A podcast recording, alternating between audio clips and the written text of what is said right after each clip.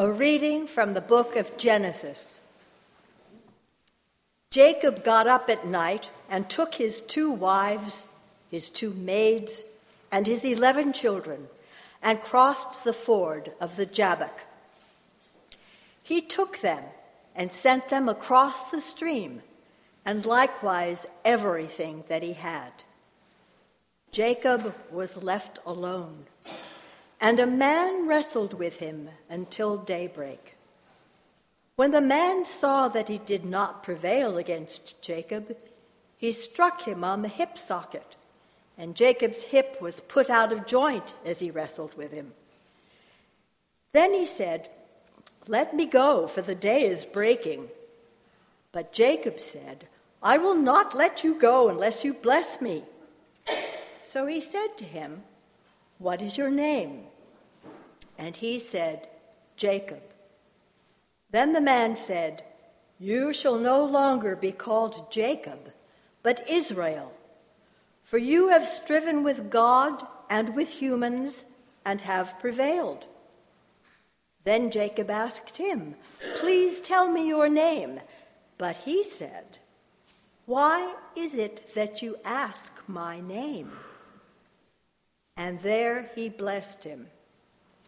So Jacob called the place Peniel, saying, For I have seen God face to face, and yet my life is preserved. The sun rose upon him as he passed Penuel, limping because of his hip. Hear what the Spirit is saying to God's people.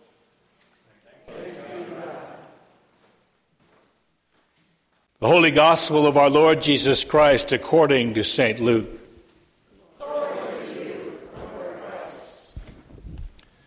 Jesus told the disciples a parable about their need to pray always and not to lose heart. He said, in a certain city there was a judge who neither feared God nor had respect for people. In that city there was a widow who kept coming to him and saying, Grant me justice against my opponent. For a while he refused. But later he said to himself, Though I have no fear of God and no respect for anyone, yet because this widow keeps bothering me, I will grant her justice, that so she may not wear me out by continually coming. The Lord said, Listen to what the unjust judge says. And will not God grant justice to his chosen ones who cry to him day and night? Will he delay long in helping them? I tell you, he will quickly grant justice to them. And yet, when the Son of Man comes, Will he find faith on earth? The Gospel of our Lord. Praise you, Christ.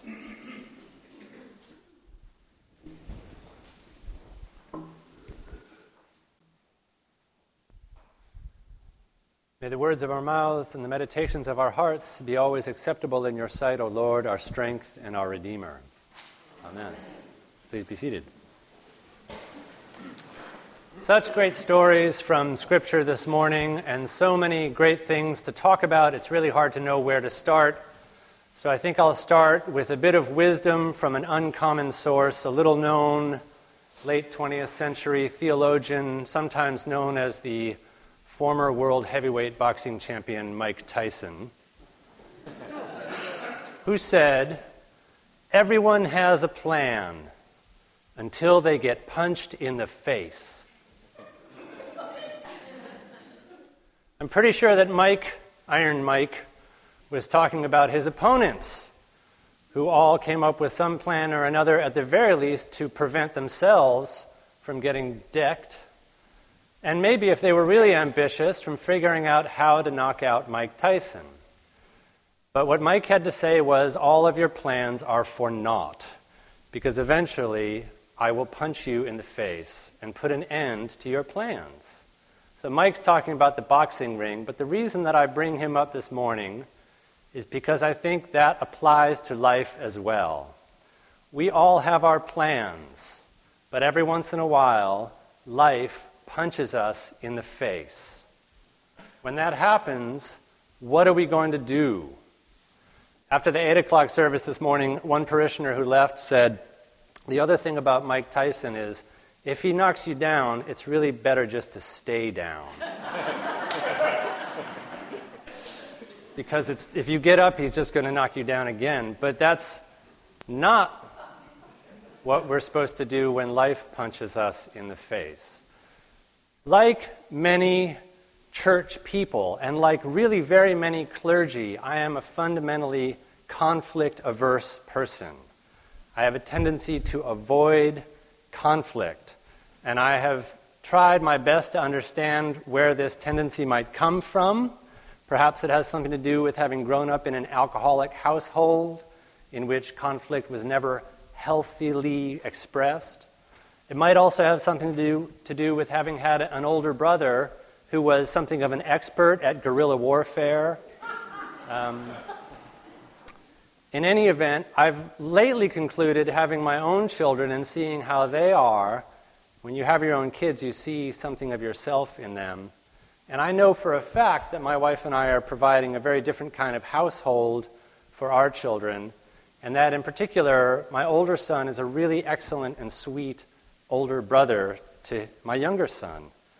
Despite all those conditions, which are the diametrical opposite of my own childhood conditions, my younger son is also intensely conflict averse. Um, so maybe it's just our nature. Maybe it's just the way some of us are. I was driving him to his soccer game yesterday morning, and from the back of the car, he said, Dad, I really don't like challenges.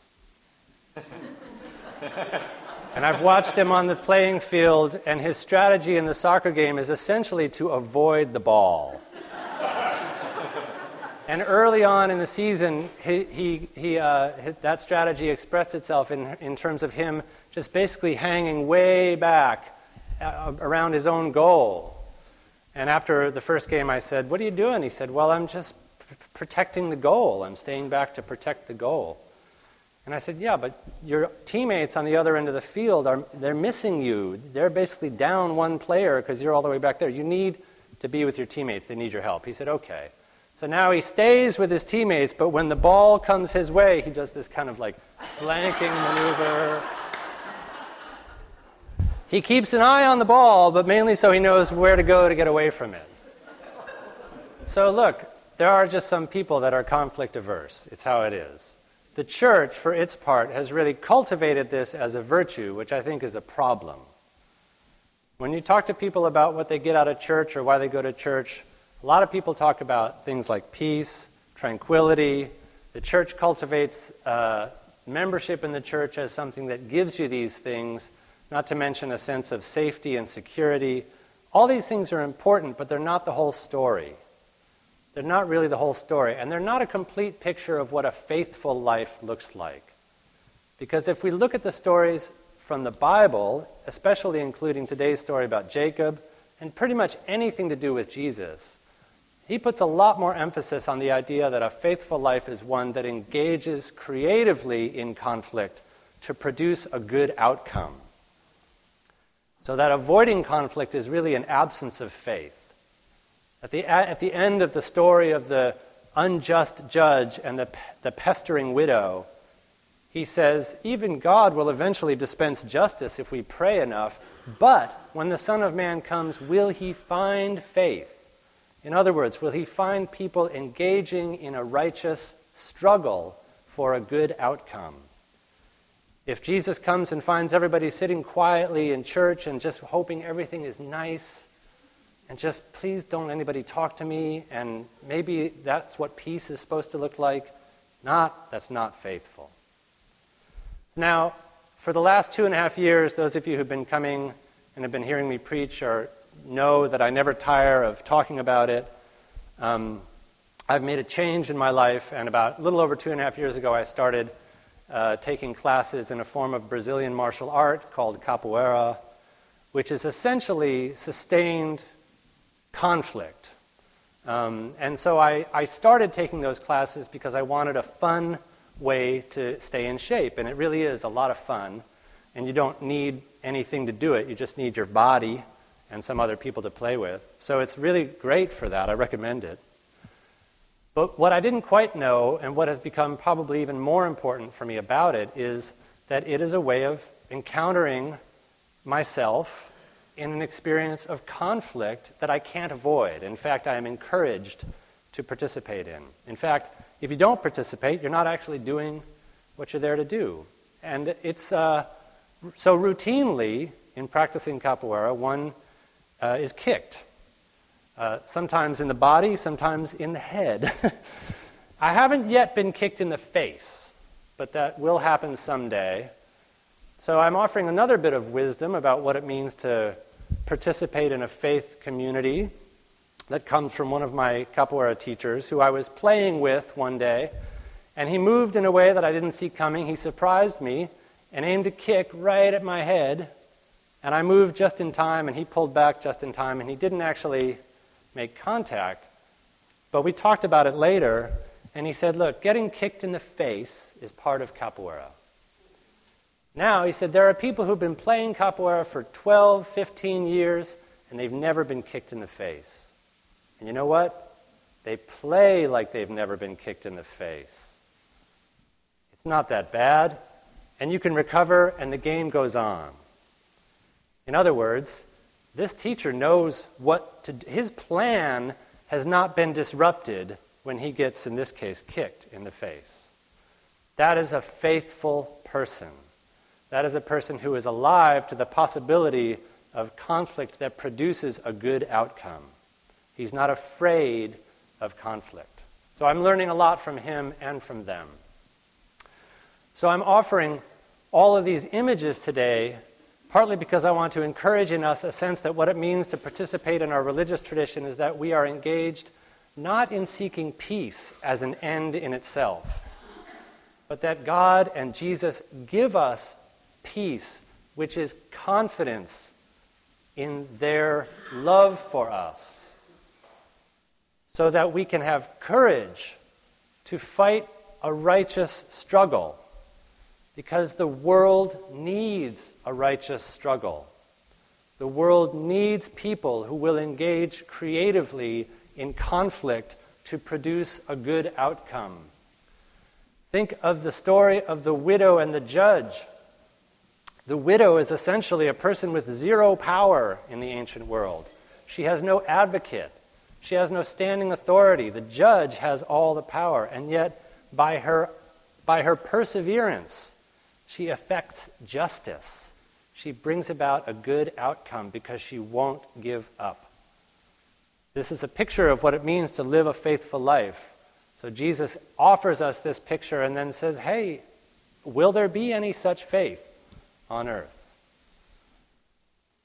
So it's encouragement to all of us to remain faithful in a sense that is active and engaged with our lives and with the world, and not to let our plans fall apart just because life punched us in the face. The other reason that I'm offering you this image of struggle and sustained conflict is because I'm supposed to talk to you today about stewardship. and I actually can't think of many better examples in the life of the church of what it means to engage in sustained conflict than to have to give money to the church. Because every time I do it, it takes effort. Every time I decide how much I'm going to pledge or tithe or contribute to the financial picture of the church, it's a struggle. And to be parted from my money Sometimes it feels like you'd have to punch me in the face to get it away from me. Stewardship is the word that we use uh, principally to describe our efforts to take care of our church business, to have enough money in our bank account to be able to pay salaries and for programs and to keep our physical plant in good shape. And for the coming year, for 2014, we've We've called this effort our annual fund because that's something that actually just makes a little more concrete sense. But stewardship in the larger sense is also the question of how we gather, preserve, and employ all of our resources to make the best life for ourselves and for our communities. So it's a, umbrella term that has everything to do with uh, everything from how we care for our bodies and our spirits and our minds, and how we care for our neighbors and our friends, and how we participate in our democracy. But in church, it means what kind of an agreement are we going to make? What kind of a commitment are we going to make with one another about how we preserve and sustain this community and this institution so that it's, so that it's around for another 106 years? And I offer this uh, partly in connection to the story of Jacob, who struggled all night with God, and whose hip was broken in the process, and who limped for the rest of his life as a result of his encounter with God, which transformed him. He got a new name and a new way of walking. So we, when we meet God, it changes us. But what the story we heard this morning doesn't tell us is that after that day, what did Jacob do in that place where he met God and was changed? He built an altar. After God, after Jacob met God and was changed, he built an altar to God in that place. In other words, he contributed effort and resources and time to commemorate his experience of transformation so that others may also join in, in that experience of meeting God and being changed and giving thanks. In fact, Jacob's story, everywhere he goes, he builds altars. He was like a little church planter, traveling around the Middle East, building altars and raising up high places. So, following Jacob's example, let us struggle with our uh, faith. Let us struggle with God. Let us persevere despite getting punched in the face. And let us build up altars so that others can also come and join in the righteous struggle for a good outcome. So when your friends say to you, Why do you go to church?